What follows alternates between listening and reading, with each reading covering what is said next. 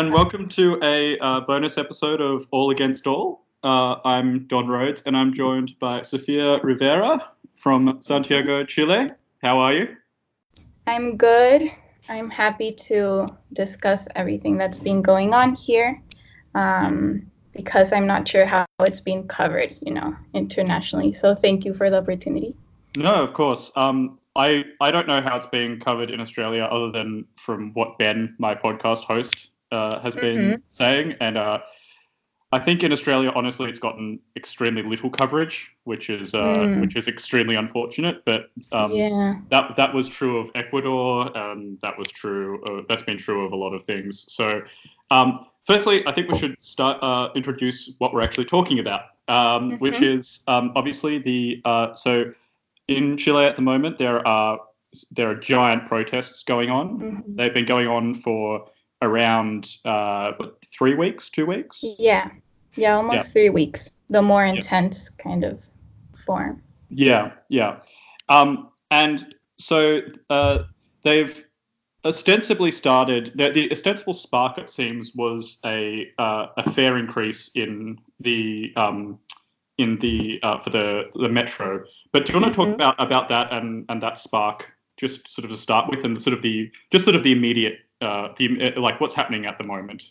Yeah, yeah. So early October, uh, they announced that they were gonna increase the bus and subway fare, and kind of in the case because it varies if you're a student um, past a certain age, but the standard adult like ticket during peak hours was gonna rise by 30 pesos, which is um, around four cents and then bring it up to what would be kind of a dollar and 14 cents um, from 800 pesos to 830 so it's very clear that like this can be easily framed as kind of a very modest and harmless increase um, mm-hmm. but it's actually very substantial in both objective and symbolic terms and why and that's why it kind of acted as a spark um, because if you think about what the minimum wages in Chile it's around 300,000 pesos. So mm-hmm. the the increase would raise what an average person like would have to pay for the subway in a month from kind of 48,000 pesos to 50 almost 50,000 and I think what that brought into like stark relief was that people if they were making minimum wage they mm-hmm. were being forced to use like a sixth of that salary which is very low already all for mm. transportation, which is crazy. Yeah. And yeah. because yeah, that's like 300,000 pesos, but like 50% of Chileans make less than 400,000 pesos. So this is so for them it would be an eighth, you know. Yes. Um it's kind of a very so it's not just about the increase, it's about what the price already was and also the conditions of the transportation like mm. spending long hours and then in very packed conditions so that was um, but it also um, this increase also like served to bring into relief like other deficiencies in the mm. Chilean model, things that people had already been criticizing and demanding change, whether it was a pension system, poor health care, the educational system. So kind of people react angrily to the fact that they are being forced to pay even more for a subway and bus system, while they see very little improvement in other realms of their lives. Um, yeah. So it kind of, they linked it to other issues and kind of expanded it from this very specific uh, change. But then it was also exacerbated by the fact they saw a government that just seemed, which is the government right now with um, President Sebastián Piñera, conservative, uh, right mm-hmm. wing, and just in the way they handled the increase they showed like such an intense disconnect from how it actually affected people they made several statements that people got very angry about like one minister said oh by the way the price of flowers has decreased so like mm. maybe you mm. can now like buy more flowers and then another one said just like wake up earlier so you don't have to like use it during peak times and like the increase doesn't affect you that much for people that are already waking up super early it's um, um it's uh, actually it strikes me as remarkably similar to some stuff that we heard in Australia a few years ago from a treasurer that we had called Joe Hockey, um, mm-hmm. who was asked um, who, when was asked about an increase uh, in the in the petrol tax, was said, "Oh well, that's okay because the poorest people don't drive." Um, oh. and yeah, yeah, it's it's uh, yeah. It, it, it's just nice to know that conser- that conservatives are the same, uh, are kind of the same in a lot of ways all around the world. Um, yeah. But but but so but this this sparked like a huge a huge uh, mm-hmm. uh, outpouring into the streets. Um, so what's what's that been like, and where's that kind of up to? Yeah, so it so it did just start as kind of a fare evasion movement where they would kind of set times like meet at this station and then a mass of people would jump over the turnstiles and not pay.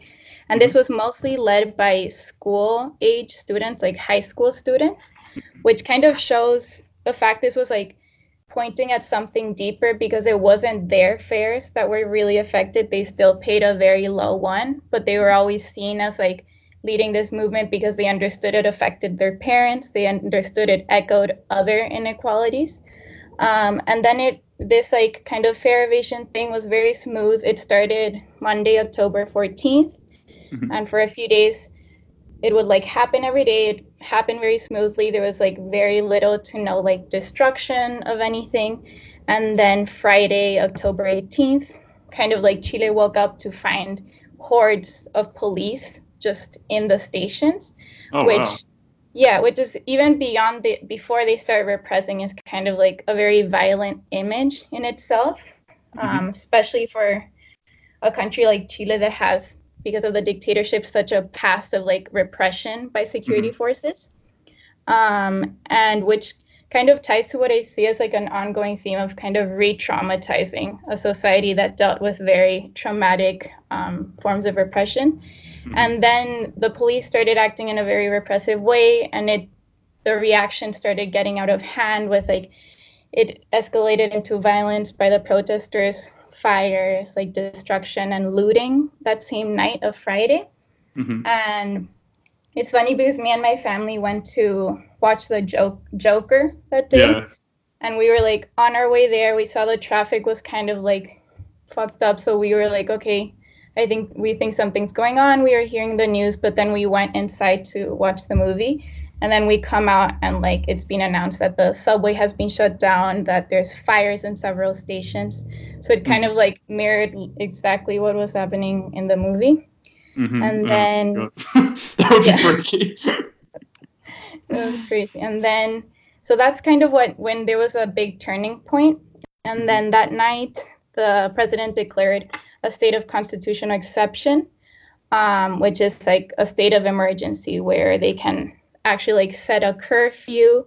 And they can also it also allows the military to come out into the streets yeah um there's been some pretty then, shocking images of that yeah so and that's also what i was saying like re-traumatizing like a, a curfew had been in place for most of the dictatorship and then it hadn't happened since we came back to democracy around 30 years. So having that imposed on people again and also seeing the armed forces on the streets. So then like it moved from this yeah, pretty big kind of moment of violence, looting into an even bigger movement that I, it's what we have kind of seen since then. So a combination of massive like peaceful protests along with more violent actions mm-hmm. by like smaller but still significant groups and yeah, it's been several weeks of this and just like a combination of both and both doing a kind of a criticism of both Piñera's right-wing conservative government, but also the previous kind of establishment center-left governments. Mm-hmm. And and it was very interesting because in the first few days of the state of emergency, which so the curfew lasted from October 19th to October 26th, and the state of emergency ended a day after that. So it's like it was around a week. Mm. And during this time, you would see protests like in all kinds of neighborhoods, very poor neighborhoods, but also very wealthy ones, which mm-hmm. kind of showed that this was a discontent that had hit all, you know, socioeconomic classes. Mm-hmm. And and in the years before, you would see we had a student movement, we've had protests against the pension system. Like there have been very pro- uh, very different types of protests, but you would always see them concentrated in this very iconic like square called mm-hmm. Plaza Italia, which is by uh, one of the more central um, subway stations. And mm. it would always start there, and then people would march all the way to the presidential palace. So that was kind of where you would see the protests concentrate. But then what we saw during this state of emergency was protests in like the wealthiest neighborhoods and the poorest, mm. and it just it was a very like kind of concrete vision of, of that something that had hit that all of like Chilean society was involved in. Yeah. And yeah, it's continued up till now um, with kind of some poor handling by the government. Yeah. So, so the, the protests are they the same size as they previously were, or are they like sort of petering out? Uh, what's the? They yeah. So, I would say it started the first few days very like violent, smaller. Then they kind of took off during the state of emergency, and then we had it was I think Friday the twenty Friday the twenty fifth um, mm. of October. So like how long is that? Like almost two weeks ago. Yeah. Um, that was the biggest protest. So it was the like around a million two hundred people mm-hmm. like gathered in this in this um, square I mentioned, and so that was like the biggest protest there has ever been in Chile since the st- since the end of the dictatorship, and just huge in general terms. Also because this has like spread throughout the country, so you saw equivalent protests in other regions, mm-hmm. and then so that would be I think like its peak like mm-hmm. level of participation and since then protests have continued like consistently like every single day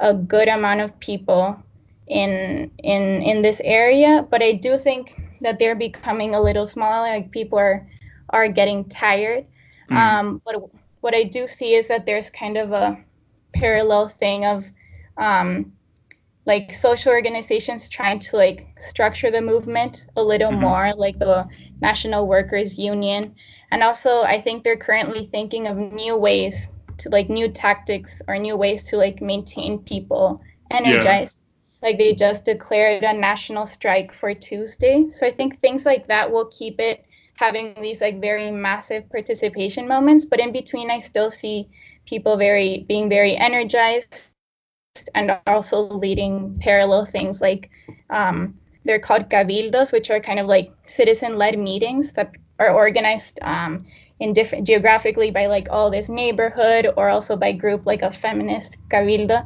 And mm-hmm. there have been um, a ton of those. There have been over 300 in all regions, in many neighborhoods, and over 10,000 people have participated. So, mm. parallel to protests that maybe at moments seem like they're dying down, there's a lot of new initiatives. Um, mm. But yeah, some of the I, I hope that in other moments like that Tuesday upcoming national strike, there mm. will be another instance of very intense participation. And um, just to uh, so, the, and the arm is the army still on the street, or are they, or are they have they been recalled to the barracks? Yeah. So yeah, thankfully they they're no longer on the streets. That ended with with the state of emergency ending about a week um, after it was declared. So yeah, no more military, which is which is good because I mean it's just yeah. like having them there. It's very scary, but also like they're not used to doing the type of crowd control that police do. And like dealing with the kind of provocation that police sometimes have to deal with and also even their like their equipment they don't have i don't know the barriers like police usually have or the or like the weapons that are used more for crowd control so when they mm. decide to act it's usually much more brutally yeah. but but that hasn't really changed the levels of repression the police are being very violent Mm. So even though it's good that the military has been kind of called back, um, the police are still being very, yeah, very intense. And um, yeah, that sounds awful. Um, mm-hmm. but the um, just to like to bring it back to um, one of the slog. Well, so there's been two slogans that have really like I don't know, given me a combination of hope uh, and like inspiration from these protests. Um, the mm-hmm. first is um, it's not about 30 pesos, it's about 30 years. I don't know if I'm translating that correctly. Um, yeah. And the yeah. and the second is neoliberalism was born here, neoliberalism will die here. Um, mm-hmm. And so um, Chile, re- like I think, has been. Um, I think like you know, there's obviously neoliberalism is a complex system, and you know, it, it doesn't re- it doesn't have a, a true birthplace, but. Uh, if, if it was going to have a birthplace, you probably would put it at Chile. Um, and um, I, I, just wondered if you want to talk about um, you know where this sort of slogan comes from and uh, you know how it relates to the, the, the coup back in 1973 and the sort of continued uh, military and police repression that Chile's seen over the last uh, what 40 40 years. Mm-hmm. Yeah, no, definitely those slogans they developed pretty early on, mm. um, and it, it, that just shows that since the start it was like yes, this is about fare a fare increase, but it very quickly without very it wasn't like people went out there to like news shows and started explaining people like immediately understood where they were coming from with those mm-hmm. slogans. And the first the like neoliberal was born neoliberalism was born here. It yeah, it has to do with Chile's like very dramatic kind of recent history where um, Salvador Allende, who was a democratic socialist, and he became the first Marxist to be democratically elected in 1970 in, in the world. Mm-hmm. Um, his like socialist reforms and policies were unfortunately like not allowed to develop naturally. And although you could say this about most political projects, like interference was pretty extreme, both in terms of like fear mongering by the business class mm-hmm. and conservative factions, but by also by actions by the U.S. like cutting off all aid and mm. then of course most intensely in this culminated in the U.S. backed military coup of 1973, which September like, led, 11, I believe.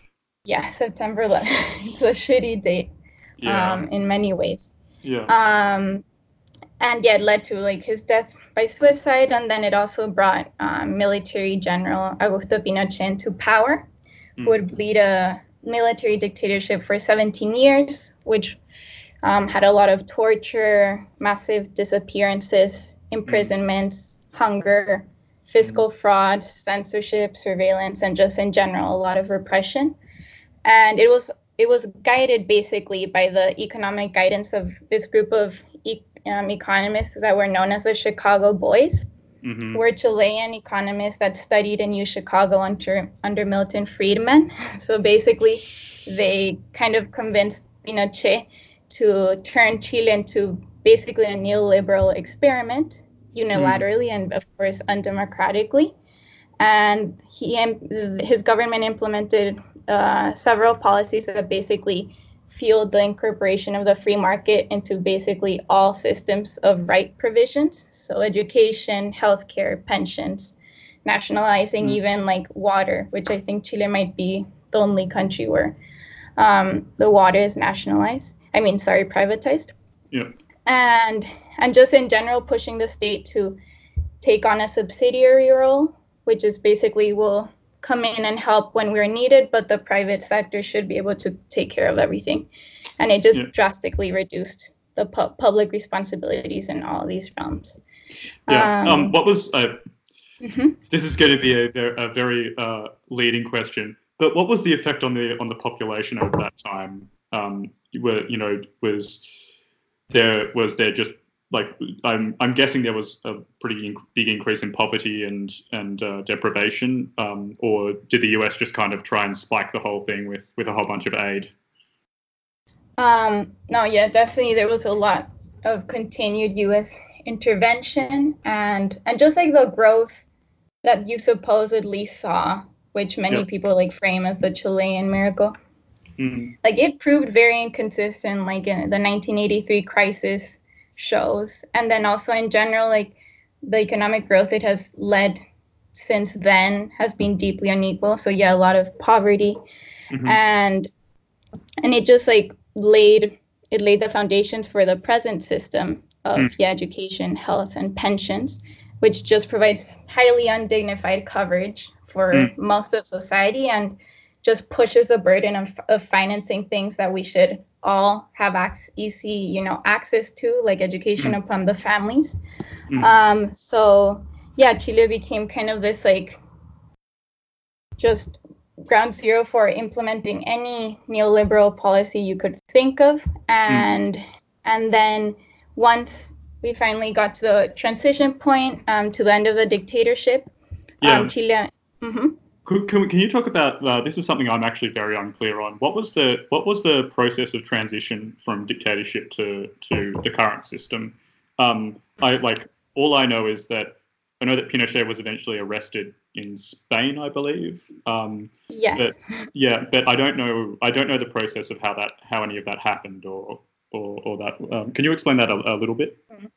Yeah. So like in the 1980s, eventually a opposition protest movement started forming um, with a lot of support from like the exile community that had mm-hmm. developed in countries with because a ton of people left, especially politically persecuted individuals. Mm. And so they like um, these protests started that were very like crucial in showing people that there was discontent. People, many people did not want him there, did not want a continued authoritarian um, regime. And then as years passed, he like finally, through a lot of different forms of pressure, he agreed to doing, um, I don't know what you call it, uh, pleb- eh, like a, a referendum. referendum. Yes, yeah. referendum.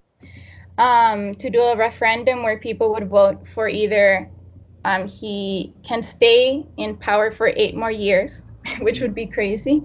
Um, like that would have because I was born 1994, so I wasn't born during the, the dictatorship. But if it had passed, I would have. Mm. Um, and or he would he wouldn't, and they would call do democratic elections. So that referendum implied this very kind of um, this campaign on both sides, either yes um, to him staying eight more years or no. And there's a very good movie called No um, that shows that campaign. It's great. And and yeah, the referendum took place, and the results started being shown. Many people were worried that he, he would simply not um, recognize them, but yeah. the way they started being presented, and just like I feel like the general pressure that had built after 17 years forced him to acknowledge it. And then what took place from then was kind of a pacted transition where where the constitution that was made in 1980 was somewhat reformed and mm-hmm. then they agreed to hold democratic elections. Yeah. Um, so there's actually sorry, there's two parts of that that I'm really curious about. Um, I would have I would have just been worried that he'd rig it, that he would have rigged the election. Mm-hmm. Was there did any of that happen, or was there any um, I think there were fears, but there was a very strong movement to like in every single table where the counting was happen, have someone, have yeah. several people kind of making sure that the counting is happening in a truthful way. Yeah. So I think people took a lot of measures to like make sure the results that would come out were the correct ones. And then, but then there was also, I think, some, yeah, some luck that I think how much the pressure had mounted pushed him to recognize the result. Um, and just um, just really quickly, do you do you know sort of vaguely what the result was, like in percentage terms? What percentage? Or, or I'm just, not just sure. vaguely. Was it like close or was it like overwhelming?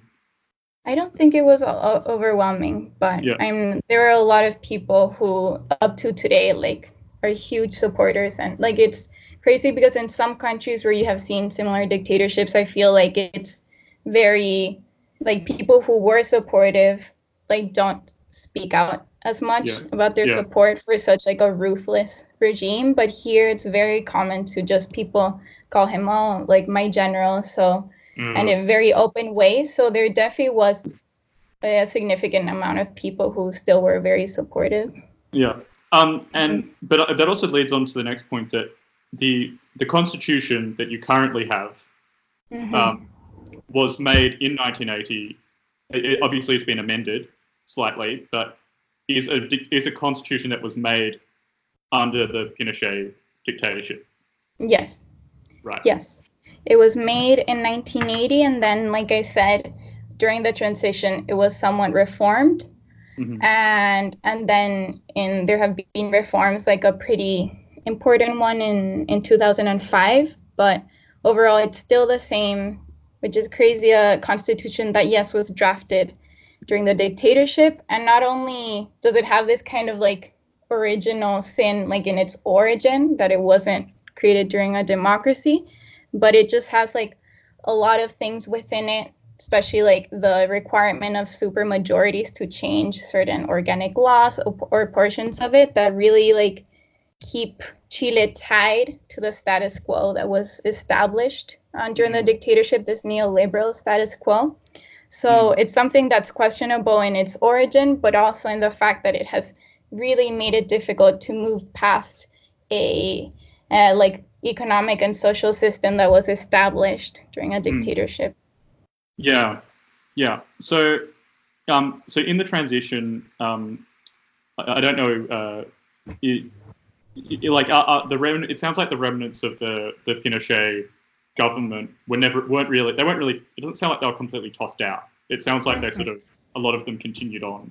Um, yes. The, the current conservative and right wing governments are they are they, do they come out of the Pinochet sort of tradition, or are they sort of a separate thing that just kind of happens to embody some of some of what Pinochet um, was, uh, what some of what Pinochet's policies were? It so in terms of like support, um, the current president, because you find a lot of people, especially in the like right wing parties, that voted yes, like for Pinochet to stay another eight years or were supportive of the coup. You even mm-hmm. find people be like the people in center left parties who were supportive of the coup. So it's really? um, pretty, yeah. Um, wow. Which is, it's crazy. They were just very, very scared by what Allende could do. But, but Piñera specifically, he voted no um, mm-hmm. on Pinochet staying an extra eight years but that was definitely more of an opposition to his authoritarianism more than his economic policies. Mm-hmm. And I would say that um, the right in Chile has and is trying to uphold that tradition. Mm-hmm. Um, and the left, the establishment left, which is why that slogan of it's not 30 pesos, it's 30 years, kind of shows this disillusionment with what these center left um, governments that have basically beyond Piñera have been the ones that have been in power since the end of the dictatorship for so for um, 20 not 30 years because of Piñera but many years um, mm. that they really did not do enough to challenge the system and mm. At first you were obviously because of how pacted the transition was and then just the fear of like a possible authoritarian reversal it's mm. understandable that they didn't immediately come out like breaking the system but this gradualism ended up characterizing governments that it was very clear that we're no longer at risk of such a situation.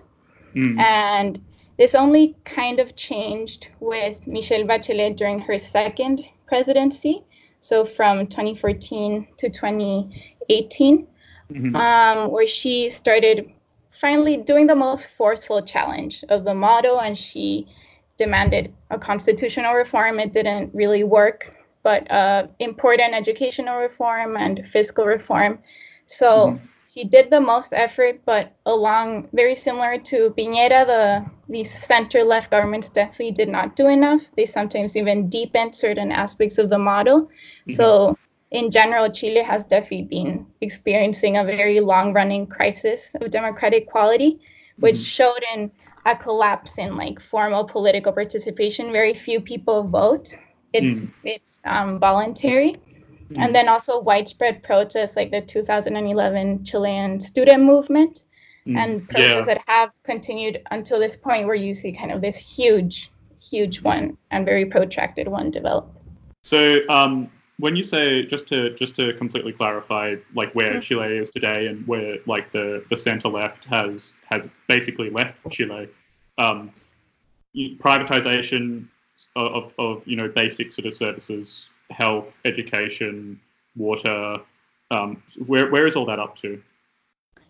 There have been, I, I would say, the most significant reforms took place, yeah, between 2014 and 2018, especially in the in terms of education. Mm-hmm. But then, but most of these most of these areas, although they have been kind of gradually improved, the main the main way they function, like for example with pensions, they're they're now they were suggesting like impl- in implementing a kind of solidarity pillar that would move mm-hmm. beyond the individual um, the individual contributions everyone does to just sustain their own pension in the future. So like mm. those like core neoliberal structures within each of these have mostly remained unchanged. Mm-hmm. And I would say that in education it's there have been the most advances, but but yeah, so that's the main issue and that's how it was kind of left when Michelle Bachelet ended her second term. Mm-hmm. And then Piñera came trying to revert some of the progress she had made, but also just um, continue assist the like a status quo that has had some improvements, but in general has not been able to leave behind this core mm. um, model. Yeah, and um, it also sounds like you know, so, so not only from the government services side, but you're saying minimum wage in, in Chile, you said is three hundred thousand pesos, mm-hmm. um, and, but but fifty percent of people earn under four hundred thousand pesos. Yes. So that is a that is a very large percentage of the population that's living just above the minimum. Mm-hmm. Yeah.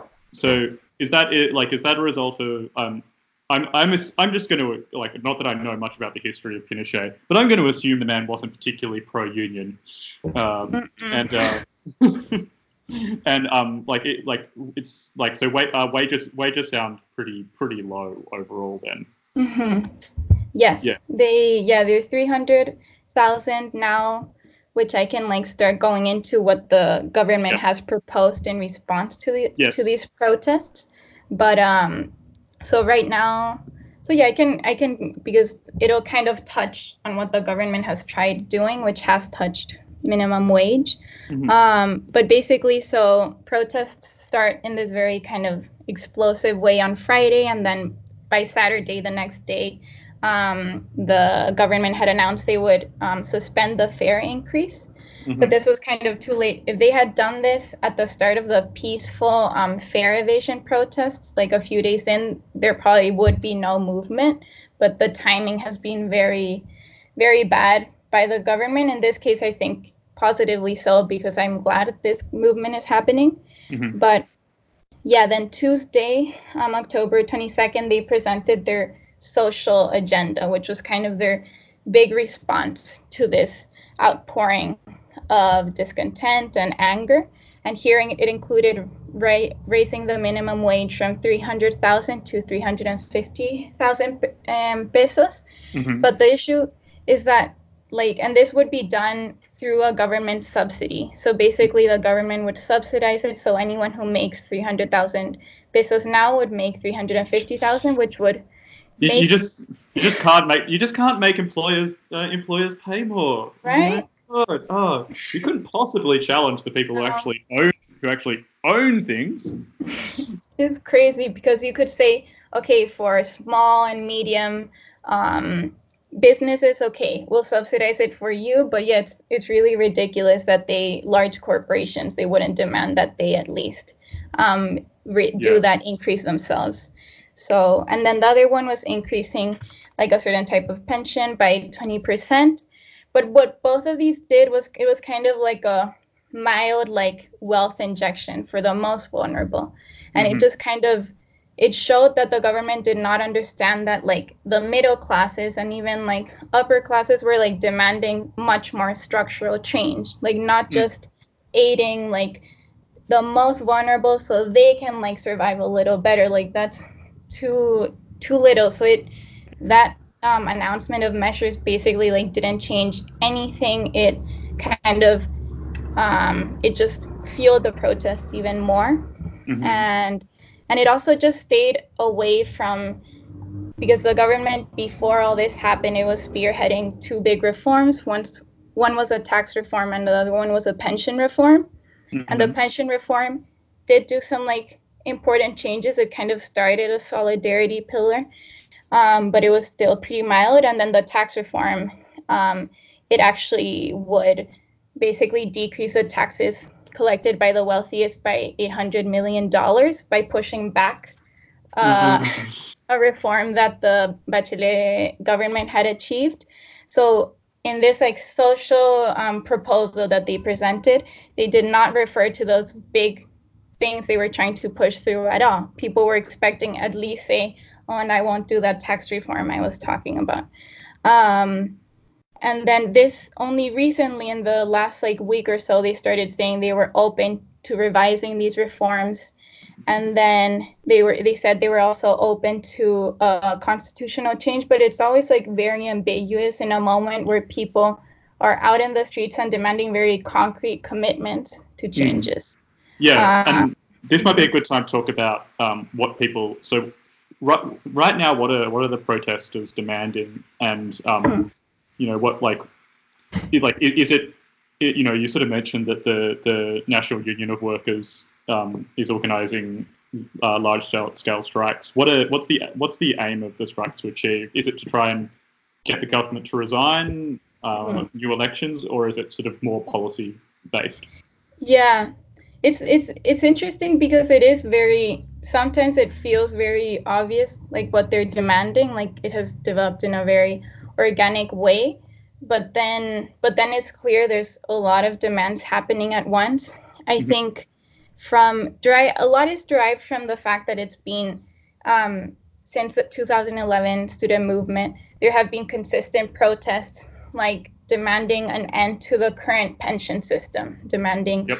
More changes to the education system so i think there is something that is collecting what many massive protests had been demanding before mm. um, and it's also derived from like what people are have on the signs that they carry to the protest. They'll have no más AFP, so no more of that pension system. So I think a lot is derived from that. But mm-hmm. it is very unclear who is like formulating this. And so what has happened is that these social organizations like the workers union have been doing consistent meetings and also meeting with the government and like political parties to mm. start mm. kind of proposing making concrete proposals along with those cabildos or like open mm. citizen meetings that I've been talking about that have also been creating these. But it is still unclear exactly if everyone agrees on all these points. But in mm. general, it really seems like it's um, structural changes to the pension system, health, education. And then what has been pretty widespread is this idea of a constitutional reform. Mm-hmm. So, and not reform, a new constitution, not just like tweaking the 1981.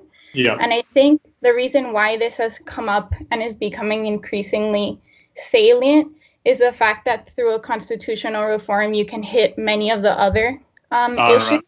You can, because what is said about the current constitution is that some basic rights aren't properly enshrined mm-hmm. in it. So it could hit many of those points, and it could also just create a constitutional structure that is much more open to change. The mm. current the current one basically would be it's kind of like a structure that allows any status quo to like stay mostly the same. So right. having a more adaptable one that in can evolve with the demands of the people as it evo- as they evolve is mm. very important. And they what they want to do it like the main mechanism for changing that is being demanded is a constitutional assembly, mm-hmm. which is kind of choosing representatives, hopefully in a yeah, in a representative way that would then kind of lead the talks and um, craft a new constitution. But yeah. like you mentioned, there are also demands for Piñera's resignation, both of kind of like his general handling, but most of it has to do with the fact that he has allowed such a strong repressive reaction to mostly peaceful protests that have led to many deaths, uh, hundreds of injuries. So that is one side, but I think I don't think you would see that if you ask the people who are asking for Piñera's resignation that they see that as the one thing. Like if that yeah. doesn't happen, no. You know, I, I wouldn't I wouldn't see it that way, but it's more like it Piñera has shown such an intransigence and just like yeah. because he hasn't really proposed much new in the past few days that it's like unless you do a clear commitment, a strong commitment to these changes, I think that resignation thing will become even more powerful. But I do yeah. think there is a way of him committing to these changes, leading a constitutional reform that would be able to like quell and satisfy the movement enough. Yeah, well, uh, like I was like the, the fact that you like you mentioned that he hasn't even backed off with tax cuts for the rich, like that. Um, that sounds like just awful political handling generally. And um and like like um I don't again I I uh, am not a huge um uh, I, I, don't know a huge amount about Chilean politics, but mm-hmm. the, uh, is the is the business elite just that powerful that he feels like if he if he abandons them, um, they're like he's got nothing? I think it is. I think it is really powerful. It has become super empowered by kind of the great economic growth Chile has experienced, but that has been deeply unequal. Mm-hmm. So just the fact there's like such a small segment of society that makes so much money, I think, yeah, they have been excessively empowered. But then it, I do think it's a lot of mishandling because if you think about it, the Chile um, Piñera ended up canceling the um, APEC meeting and the COP yeah. um, 25, yeah. I think, that was supposed to happen in December. So there's like big sacrifices being made by by the government. So um, and things that are like these, there should be a calculation of okay, if you allow these protests to continue for much longer to possibly become even more violent, wouldn't this be very counterproductive for Chile remaining yeah. like a stable um, economically like interesting country. So I do so I don't really I think there is a hope that the protests will like tire down, die down. I think that's the present hope. Mm. Um, but it really has been a lot of mishandling, very poor timing, um, very kind of inflammatory and condescending rhetoric by the government. Like very mm. early on, he said in a in a public speech that was supposed to like calm everyone down, he said that his government was at war with yeah, like the I protesters. That. Oh, that was which is insane. And and he also and then when the big massive Friday march um, protest happened, he was he tweeted and he was like, "Oh, this is a beautiful protest that's of all of us Chileans." So and people were like couldn't believe how like just the shift in tone was so so angering. No, no, and, like, and it's just been so like, of, come outside, mate. I know. they were yeah, people were saying this is this is um like you shouldn't be responding about the in that way this is against you. Yeah. And then and then yeah, just very insufficient reforms that I think people are very angry because they're being like churned out at a very slow pace and it doesn't it's not like he's speaking every day and he's like okay now we're working on this tomorrow we'll let you know days pass and you sometimes feel like he's just like just not t- uh, talking at all so it is very i think angering and what i do think i believe his like present strategy is grounded on the hope that this will die down and yeah. people and he won't have to resort to deep structural change that goes against his conservative ideology um, but I, I don't think that's the case. Yeah. Um, well, you know, I, I, what it's so it's um, correct me if I'm wrong about any of this, but it sounds like the demands are kind of coalescing around like we need a new constitution, um, which like at least in in traditional political science that would be called a revolution. Um, you know, mm-hmm. like we, we want to overthrow the current system and bring in a new one.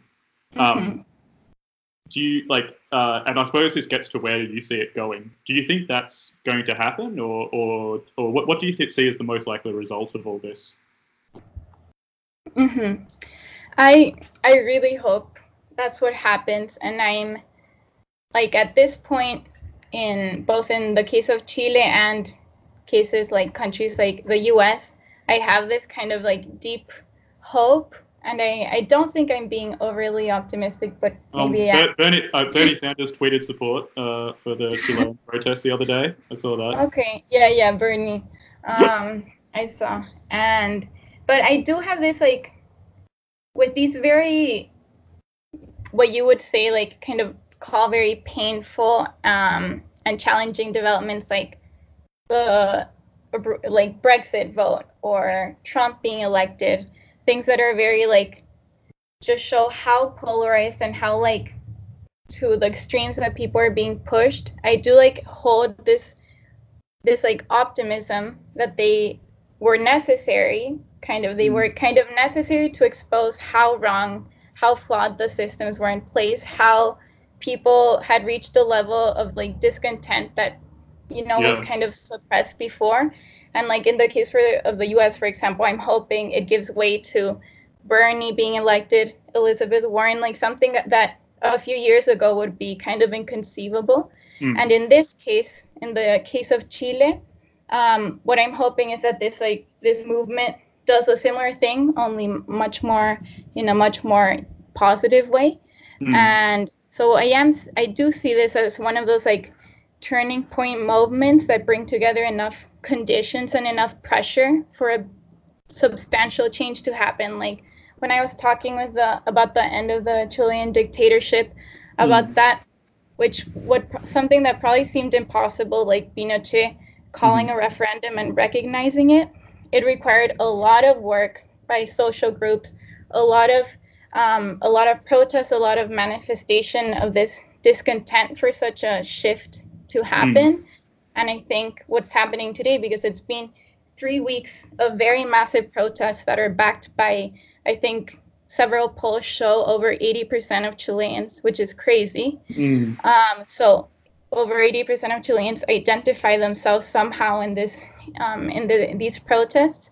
That I something like changing the Chilean constitution, which has been such a sturdy and seemingly unchangeable thing. I think it requires moments like th- like this. Mm. So I. I am optimistic that people will remain energized enough, continue to exert pressure, find new protest tactics, mm. and then and hopefully I think I do think that this would be the time for a structural change like that to happen.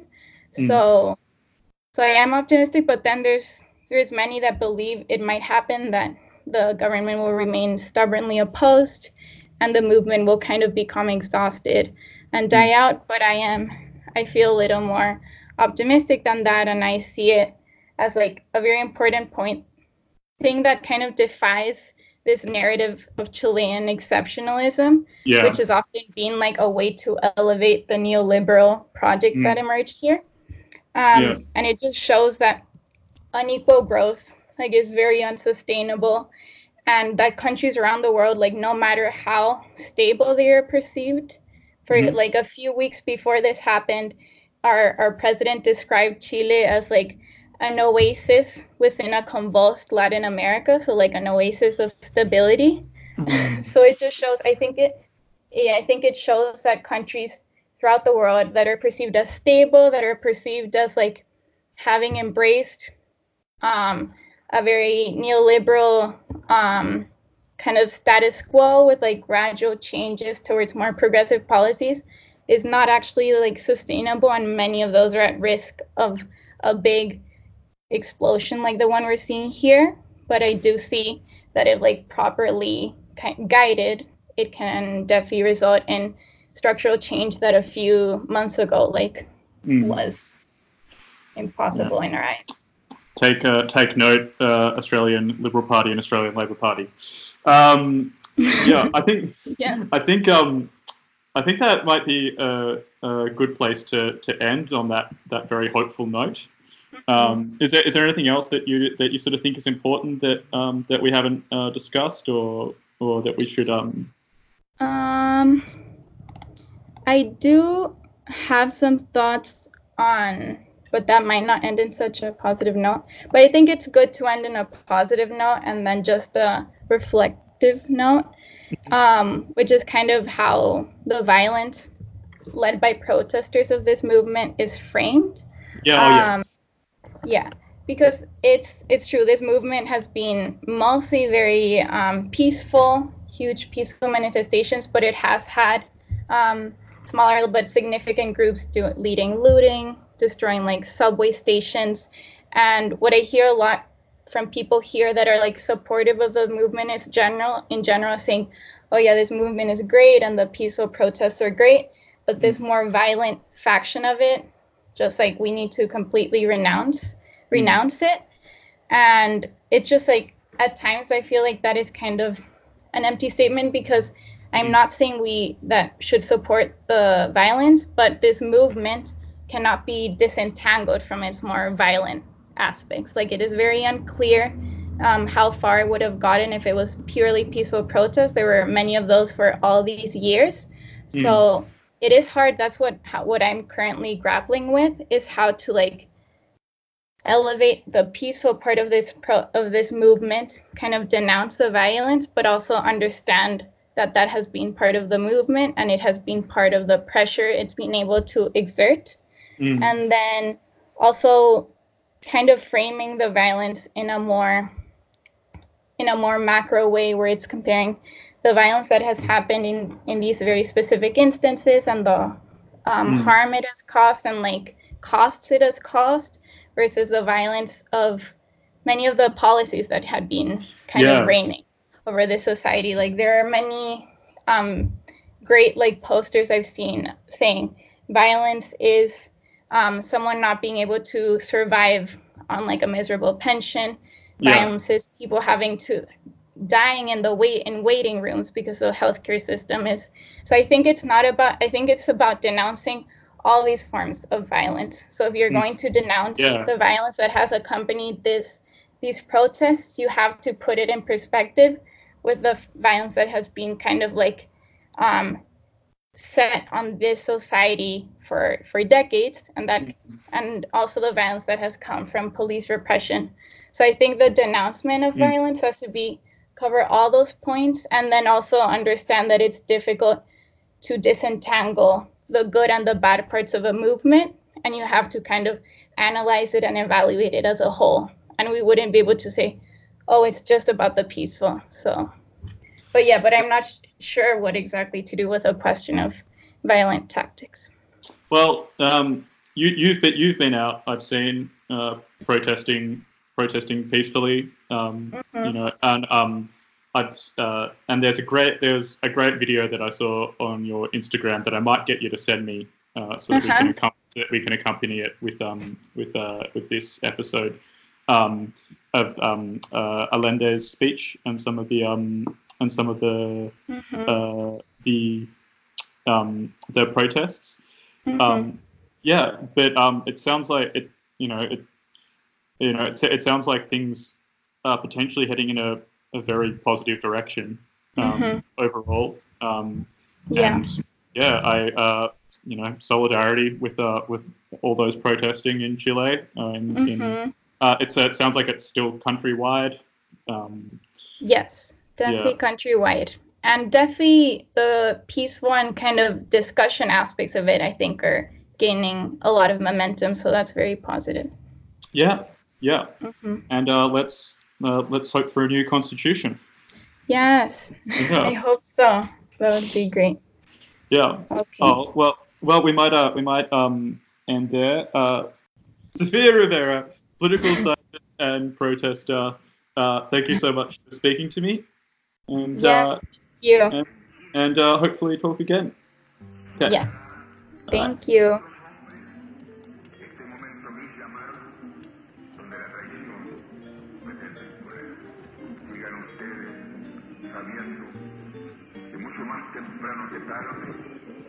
De nuevo abrirán las grandes alamedas por donde pase los mendigos para construir una sociedad mejor.